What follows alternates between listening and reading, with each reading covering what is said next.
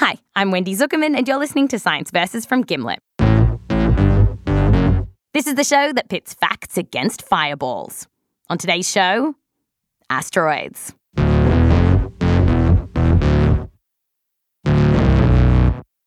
We're going to start our story on February 14th, 2013. The world's finest asteroid researchers were meeting for a conference in Vienna. Alan Harris was catching up with some colleagues. We had a, a nice evening in a, in a restaurant in Vienna, you know, talking shop, as, as people do. Some of that shop talk was about an asteroid that was expected to fly by Earth the next day. It had been discovered a year before, and scientists were tracking it closely. They predicted it was going to just skim past us. It was coming quite close to the Earth. The scientific community was ready and waiting. And so we were all geared up. We were expecting it. The asteroid is called Duende. It's a potato shaped rock about 130 feet across, and it was expected to be one of the closest encounters ever recorded between us and an asteroid of its size. Scientists had press releases ready and interviews scheduled. It was all rather exciting. So, with a big day ahead, Alan hit the hay you know, brushed my teeth, had a wash, and, and then just fell asleep. In Vienna, Alan slept peacefully. But 2,000 miles away, in the city of Chelyabinsk in Russia.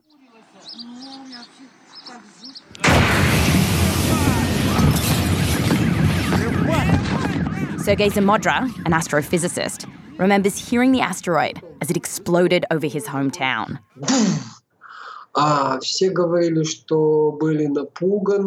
Sergei says some people were frightened. He also told us that when the asteroid exploded, it caused a chemical reaction he says the air smelt different. Some people even sensed a different taste in the mouth. They said it had some metal flavor. Across the city, the blast damaged buildings, caving in some roofs and shattering windows. More than a thousand people were treated for injuries, mostly cuts from broken glass. The asteroid ended up causing millions of dollars in damage. But back in Vienna, Alan had no idea what had happened while he was sleeping. He woke up, brushed his teeth, and headed down to breakfast. All I could see uh, uh from where I was sitting having my breakfast was a reflection of a TV monitor uh, which was just showing the news. And the picture that kept being repeated was that of a streak across the sky. But then I, I managed to read the, um, I think it was the word meteor or something, uh, backwards. Alan was confused. Duende, the asteroid scientists had been tracking, wasn't supposed to come by Earth until later that night. And it wasn't meant to hit Earth, just come close. He realised that this asteroid that he was seeing streak across the sky on the television the one that had just exploded over Russia, it wasn't Duende. It was an entirely different asteroid. And that's really when I be- my jaw dropped. My jaw just dropped. And I got up, I left my breakfast on the table, got up to, to actually view the TV screen directly. I gaped the screen, I think, when I saw this. I just, I just couldn't believe it. This was just total coincidence. Alan just stood there agape for a bit, processing what he'd seen. He was totally stunned. But of course, he had a meeting to get to, so he hopped on the metro. We got onto the train, and there immediately, just sitting right in front of us there, were the colleagues from the Jet Propulsion Laboratory and from NASA headquarters. Uh, so, you know, all the people in the world you would want to talk to about this event were right there. Did any of them have any idea that this might happen? Not at all. Nobody could have predicted this. We didn't know anything about it, you know. Uh, the only event that was predicted was that of the close approach of Duende. Alan says some researchers were a little red faced. Well, well, I think there was a, a, little bit of embarrassment. You know, how are we going to explain to the world that we did not see this coming? Yeah, I mean, really, how are you going to explain it, Alan? How did you and the rest of the asteroid researchers spot one asteroid that was passing by Earth, but miss the one that slammed into us? That answer today on the show. Plus, if we did spot an even bigger, supersized asteroid heading straight for us, is there anything we could do to stop it?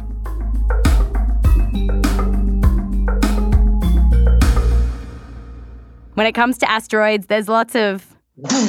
but then there's science.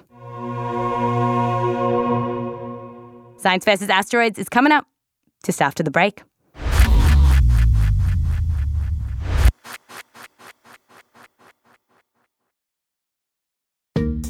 This episode is brought to you by Volvo Cars.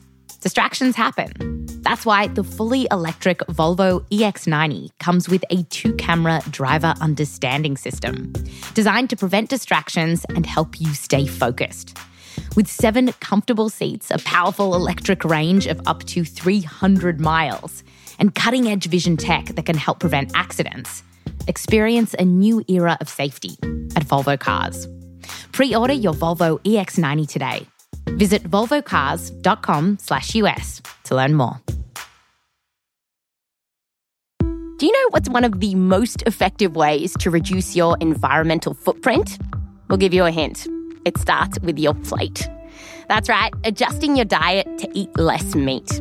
Animal agriculture uses a tremendous amount of the world's natural resources, which is why Impossible Foods made delicious and environmentally friendly meat from plants, so you can eat more meat. Learn more about Impossible Foods by visiting impossiblefoods.com. See how you can make a difference by eating more meat from plants. That's I M P O S S I B L E F O O D S dot com. This episode is brought to you by Indeed.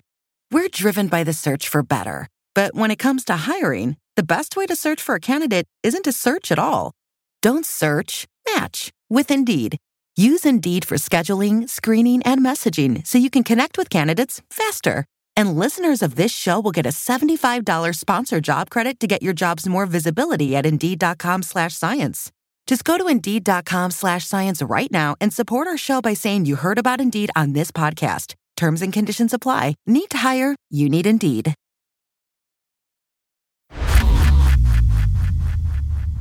Welcome back. Just a few years ago, as scientists around the world were carefully tracking the movement of one asteroid, Duende, another one, Chelyabinsk, smacked us in the face. So, how did this happen? How did we have all this information on one asteroid and nothing on the other? Well, to answer that question, we're first going to tell you how we knew that Duende was going to sail past us. About a year before the big NASA whoopsie, some nerds were looking up at the skies using a big telescope off the south of Spain. And that's when they saw this tiny dot moving. They got a couple of images and saw something that moved differently relative to everything else. And were able to say, oh, hey, we think we just found an asteroid. That's Cathy Plesko. She studies how to save us from asteroids at the Los Alamos National Laboratory in New Mexico. And Cathy told us that, as is protocol, the nerds in Spain reported their finding to the Minor Planet Center. They keep track of every asteroid that's ever been discovered. And so they looked at their records and asked, Is this something that's been seen before? And they everybody went through and checked and said, Nope. This was a new asteroid, and it looked a bit like it might be headed for Earth. So the Minor Planet Center put out a call to a network of telescopes around the world saying, Everybody else, hey, go look for it because this looks like it might be something coming at us. So let's go get more images and establish its orbit. So, scientists from all around the world pointed their telescopes at Duende, trying to get a picture of it to see how it was moving. A telescope in Spain spotted it at 1:45 a.m. their time. In France, they caught it at 3:21 a.m. Arizona spotted it at 5:30 a.m. And each time someone saw it, they took a picture and sent the coordinates to the Minor Planet Center, who verified it and put it on an official map. That's when we know whether or not it's going to hit us, is once we learn about enough about its orbit. When scientists crunched the numbers to pinpoint its orbit, they realized that Duende would miss us, but come close. Remarkably close, as NASA put it. The nerds breathed a sigh of relief, and scientists' predictions about when and where Duende would be were totally on the money. It sailed past Earth just as they thought it would. But any pats on the back were overshadowed by Chelyabinsk. And Cathy says that just like Alan and all the other researchers in this space, she was completely shocked. What just happened? I, I, I literally did the take a sip of coffee and then did a little bit of a spit take on my monitor. So, how did we know about Duende but miss Chelyabinsk? Well, what made Duende special is that it was easier to see than the average space rock. You see, asteroid hunting tends to be very tricky, partly because most asteroids are dark, really dark. And in the darkness of space, that's a problem. These things are really hard to find. They're all fairly dark, so asteroids tend to be about as dark as black velvet or like charcoal briquettes. So if you're looking for charcoal briquettes in space, that's a lot like looking for black cats in a coal mine. Duende, on the other hand, was bright for an asteroid. More like spotting a grey cat in a coal mine. And Duende had another thing going for it the direction it was coming from. You see, one of the problems with Chelyabinsk was that in the weeks leading up to it hitting Earth, it was basically coming from the direction of the sun. So we weren't going to be pointing a lot of telescopes at it because if you point a telescope at the sun that's not prepared to look at the sun, you start a fire on your mirror. Yeah, if you've ever tried to burn an ant with a magnifying glass, you know why. Just imagine that on a very big scale. Also, Shame on you. Didn't you listen to our episode on ads? Okay, so a couple of things came together that made Duende easier to spot. It was bright and not coming from the direction of the sun. But it's still kind of a miracle that we found it at all. Because here's the thing Duende was small. It was only about 40 metres across, some 130 feet. And in the vastness of space, that's tiny. That's really hard to find. Chelyabinsk was also small, about 20 metres across. So Cathy is not at all surprised that we missed it. So there are a lot of 20 meter objects out there that we don't know about. Oh, wow. So we are still missing some potentially dangerous asteroids. So many. Oh, so many of them. Yeah. So that's the story of Duende and Chelyabinsk. But those are just two pretty small rocks. Asteroids come in all different sizes and the larger they get, the more dangerous they are. When asteroids get up to around one kilometre, things get very, very, very scary. That's more than 100,000 times bigger than our friends Duende and Chelyabinsk. It's roughly the difference between a basketball and a hot air balloon. And if one of these space rocks hit Earth, it would be so much worse than Chelyabinsk. It would hit and then boom, if you were there, say it hit Manhattan, uh, you wouldn't survive. So you'd be vaporized. What do you mean vaporized? What happens is this chunk of rock hits and it's still going really, really fast. It's squishing up. And so it's slamming in, Earth is pushing back. It compresses, compresses, compresses, compresses until finally it runs out of gas. And then you've got this super dense, super hot piece of rock that then decides, oh, it needs to be a vapor. It's got so much energy in it that it just explodes. The power that this rock would hit the ground with would basically turn anything near it to dust. These asteroids would hit with a force that is thousands of times more powerful than the nuclear bomb that detonated over Hiroshima. There's a reason we're using, you know, nuclear terminology to describe this because it's just that huge. It is crazy to think about. It really is. And the effects would be felt throughout the entire world.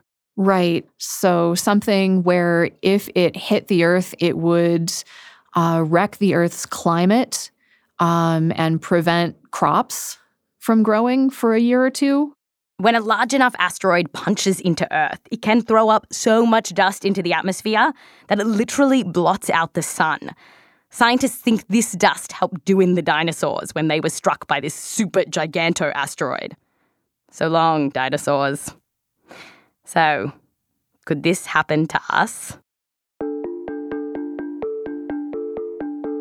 Well, the good news is that the bigger an asteroid is, the easier it is to spot.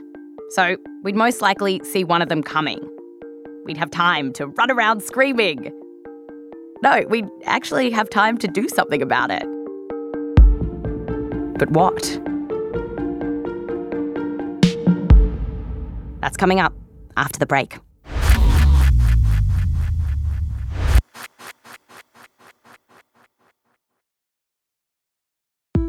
What's one of the most effective ways to reduce your environmental footprint? We'll give you a hint. It starts with your plate. That's right, adjusting your diet to eat less meat. Animal agriculture uses a tremendous amount of the world's natural resources, which is why Impossible Foods made delicious and environmentally friendly meat from plants, so you can eat more meat. Learn more about Impossible Foods by visiting impossiblefoods.com. See how you can make a difference by eating more meat from plants. That's I M P O S S I B L E F O O D S dot com. This episode is brought to you by Indeed. We're driven by the search for better. But when it comes to hiring, the best way to search for a candidate isn't to search at all. Don't search, match with Indeed. Use Indeed for scheduling, screening, and messaging so you can connect with candidates faster. And listeners of this show will get a $75 sponsored job credit to get your jobs more visibility at Indeed.com slash science. Just go to Indeed.com slash science right now and support our show by saying you heard about Indeed on this podcast. Terms and conditions apply. Need to hire? You need Indeed. This episode is brought to you by State Farm. You might say all kinds of stuff when things go wrong, but these are the words you really need to remember. Like a good neighbor, State Farm is there. They've got options to fit your unique insurance needs, meaning you can talk to your agent to choose the coverage you need, have coverage options to protect the things you value most. File a claim right on the State Farm mobile app and even reach a real person when you need to talk to someone.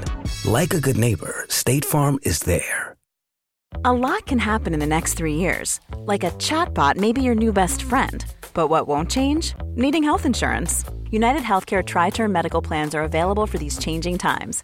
Underwritten by Golden Rule Insurance Company, they offer budget friendly, flexible coverage for people who are in between jobs or missed open enrollment. The plans last nearly three years in some states, with access to a nationwide network of doctors and hospitals. So, for whatever tomorrow brings, United Healthcare Tri Term Medical Plans may be for you. Learn more at uh1.com.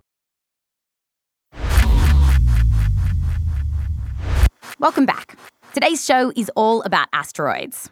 So, if a big, scary asteroid was racing towards us, could we save ourselves?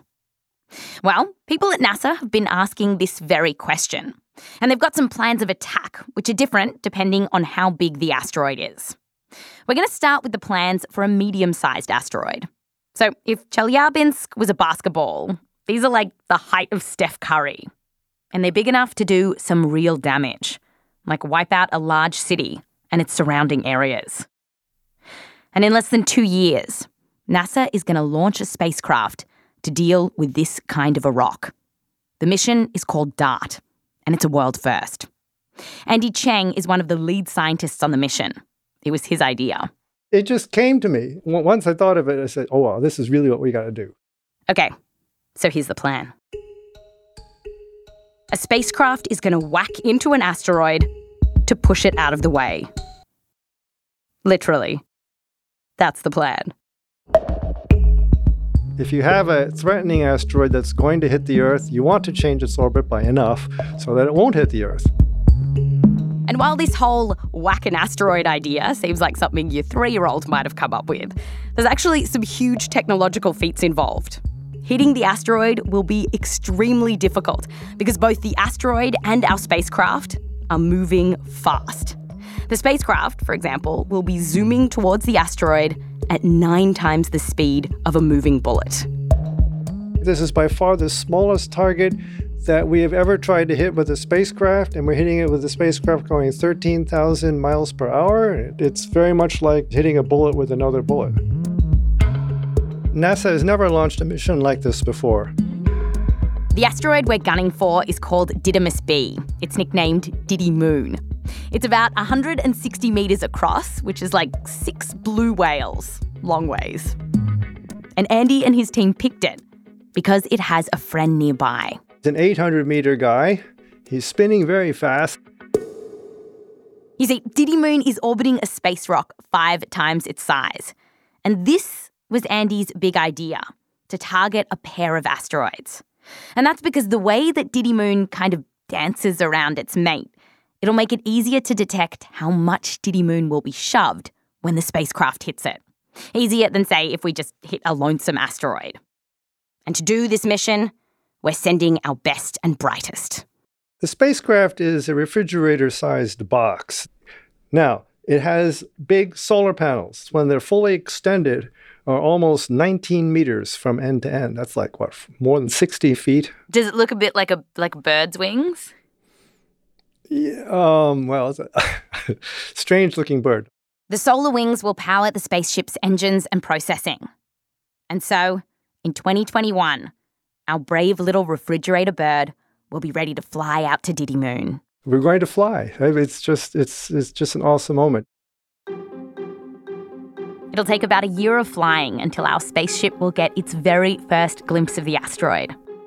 From ground control, Andy will see a tiny dot on the spacecraft's camera, getting bigger and bigger. Andy and his team will help guide the spaceship to its target. And as it gets close to the asteroid, our spaceship will become autonomous. So that means our little space chicken will have to find Didymoon all on its own and smash into it. That's the nail biting part. That's when it gets uh, really tense because the spacecraft is on its own, and um, this has to work, or you know, it's not going to hit. We're of course watching from the ground. I, I can just see a bunch of us. We're sitting by the TV monitors as we're watching. Very tense. if all goes well, this will be a kamikaze mission and Andy says he'll be very well aware of this as the end comes close. He'll be counting down. The end of its existence is, is four minutes away. As the ship gets closer and closer. 20 seconds before the end. Target getting bigger and bigger and bigger as you get closer and closer. Five seconds. From ground control, Andy will be seeing Didymoon almost fill the entire field of view. Our little flying fridge will greet the giant space rock. And then.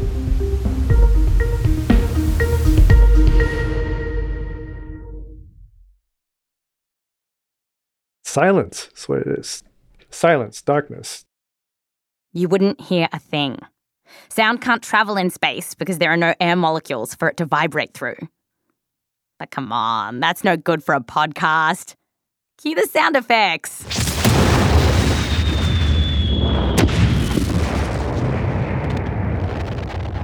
That's more like it. Spacecraft is destroyed. It'd be pulverized. Bye bye, Birdie. And what will become of Didymoon? So the asteroid will sort of dust itself off and, you know, keep doing its thing. Its orbit will have changed. Telescopes from all around the world will have been fixed on this crash so that they could measure the change in Didymoon's orbit. And if all this works out and we can hit and move Didymoon, which isn't a threat, that means we could use this same technique on something that is actually on track to hit Earth. Okay, so this is the plan for a medium sized asteroid, the kind that could wipe a city out. But it couldn't work for something bigger, say an asteroid that could threaten the entire world. They're just too big. They could swat away our refrigerator bird like a fly. So, is there anything we could do to save ourselves from one of these monsters? Well, Cathy Plesko says we've got a plan for this. So, probably that would be a nuclear issue. A nuclear issue. As in, bring out the nukes. Cathy says that blowing up the asteroid with a nuclear device, while not totally off the table, isn't ideal because it would just break the asteroid up into lots of little asteroids, which could then come hurtling down to Earth and cause trouble. I guess that 90s documentary Armageddon got it a bit wrong. Still, Cathy reckons that we could use nukes, just a little differently. So the idea there isn't to necessarily shatter it and blow it up. The idea is to push on it. Push on an asteroid? With a nuke? Here's how it would work we would explode a nuclear bomb near an asteroid. So the explosion itself would push the asteroid out of the way. And basically, what we're trying to do is to make the surface of the asteroid become so hot from the explosion that it'll start to vaporize. Because that vapor, it wants to expand really, really fast and really, really hard. And so that vapor expands off the surface And as it's moving away, it's pushing a little bit on the surface of the asteroid that's solid. And I know this is a hardcore science podcast, so I'm going to get a little mathy. Uh, a lot of people will have seen the ideal gas law, PV equals nRT. And oh no, too nerdy, too nerdy. Back up. Hardcore science. What kind of show do you think we're running here? oh dear, oh dear. Okay, I'm I'm sorry. I just nerded all over your podcast. So let me back up. All right. Yeah, let's back up. The ideal gas law basically tells us that the nuclear bomb would heat up the surface of the asteroid so much that it'd start to vaporize and create a ton of pressure that could ultimately push the asteroid off its course. And it's not just about nudging the asteroid a little to the left so it would miss us. Both Andy's refrigerator bird and the nuke near it option would also change the speed that the asteroid is moving, which means it might slip past us the asteroid is delayed a little bit or hustled up a little bit so that when it does cross Earth's orbit, Earth is not at that point in its orbit.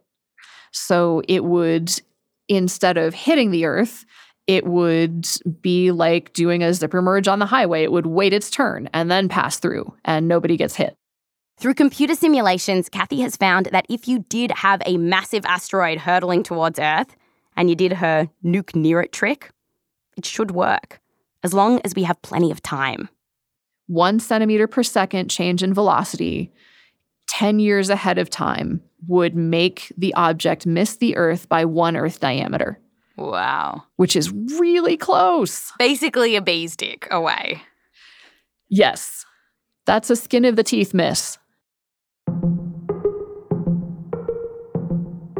This is a very slow, very big ballet. This is not something you can do really fast. This isn't Star Trek where we're going to fly out there with our photon torpedoes and just shove it out of the way. And then in half an hour, everybody's having cake and fireworks. so now that we know what we do about big asteroids heading towards Earth, what's the chance that we're actually going to need any of these plans? Like, how likely is it that an asteroid would be heading our way? Well, to figure this out, scientists count how many asteroids we're tracking in a given part of space, and they calculate the likelihood that we've missed some. They feed that information into statistical models. And according to these models, they expect that a Chelyabinsk sized asteroid would hit us on average every 100 years or so. One in every 100 years. The city killers, the Didymoons, they hit way less often. One in every 20,000 years or so. And as for the really, really big rocks, the ones that could change the world's climate, well, looking through our telescopes, we don't see many of those in the skies. So, to get more information, scientists count craters. Literally, they count the scars where asteroids have hit in the past. So, we know from the moon, we know from the Earth and the other planets that we've looked at what the impact record is.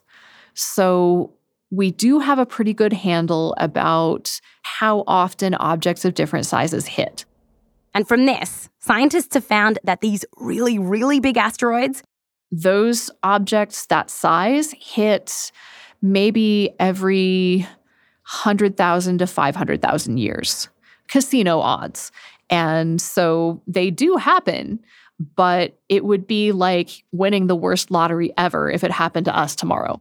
And then, so why do you study these this option that would only be used for the big ones? Uh, it is a very low probability thing, but you know, I I also don't expect to have a kitchen fire, but I have a fire extinguisher in my kitchen. Ideally, like the best possible outcome for this work that I am spending years of my life on, honestly, is that it will become a dusty little PDF file on somebody's computer and we won't ever need it. But in case we do, it's better to think through it when no one's shouting about it, when nothing is aimed at us. So let's do the models now. And Cathy reckons that the ideas that scientists are cooking up here, like nuking near it and whacking into it, they will work which makes asteroids kind of special when you compare them to other natural disasters.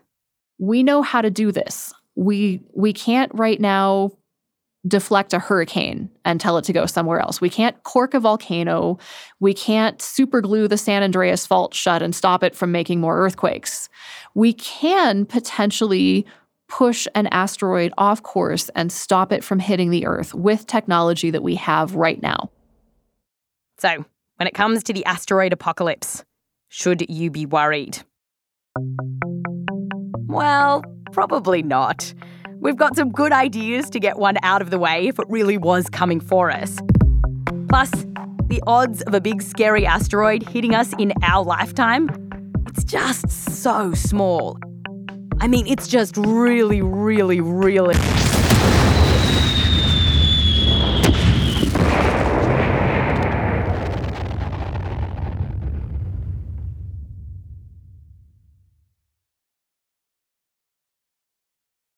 That's Science versus Asteroids.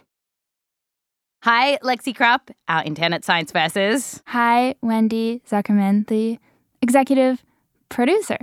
That's true. It's a true story. Um, how many citations in this week's episode? This week we have a healthy 119 citations. 119.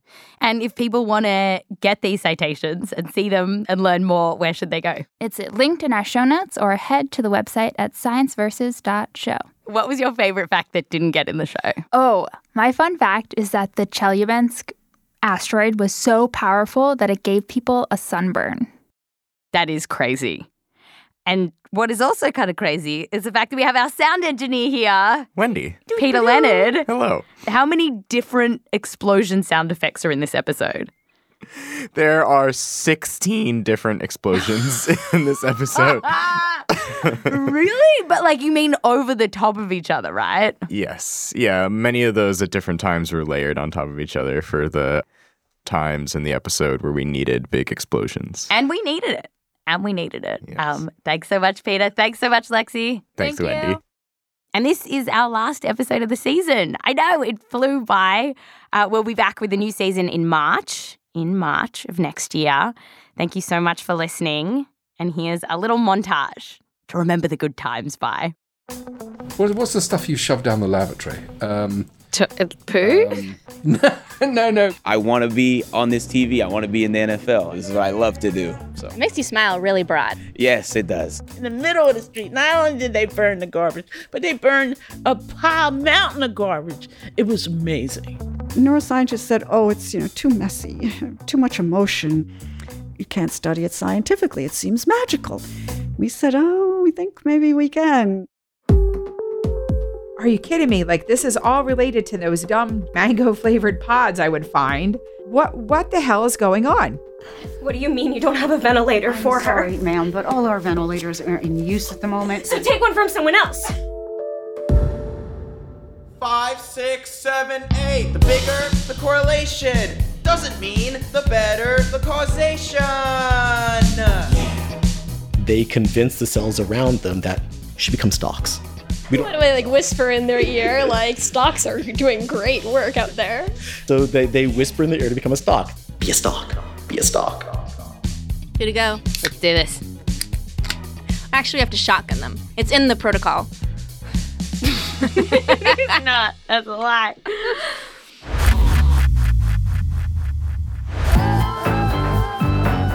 And a big thanks to Carl Smith at the Australian Broadcasting Corporation for suggesting this topic to us the asteroid apocalypse.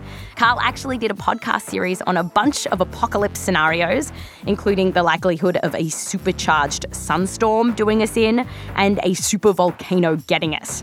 You can find it at the podcast Science Friction. That's Science Friction.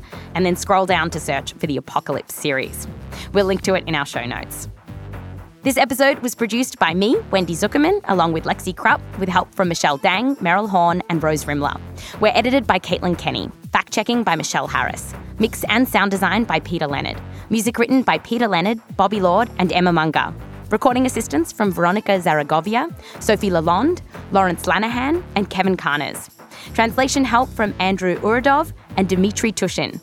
A big thanks to all the scientists we spoke to for this episode, including Dr. Carrie Nugent, Dr. Mark Boslough, Dr. David Kring, Dr. Daniel Durda, the other Dr. Alan Harris, and Dr. Kelly Fast. Plus, a huge thanks to the Zukerman family and Joseph LaBelle Wilson.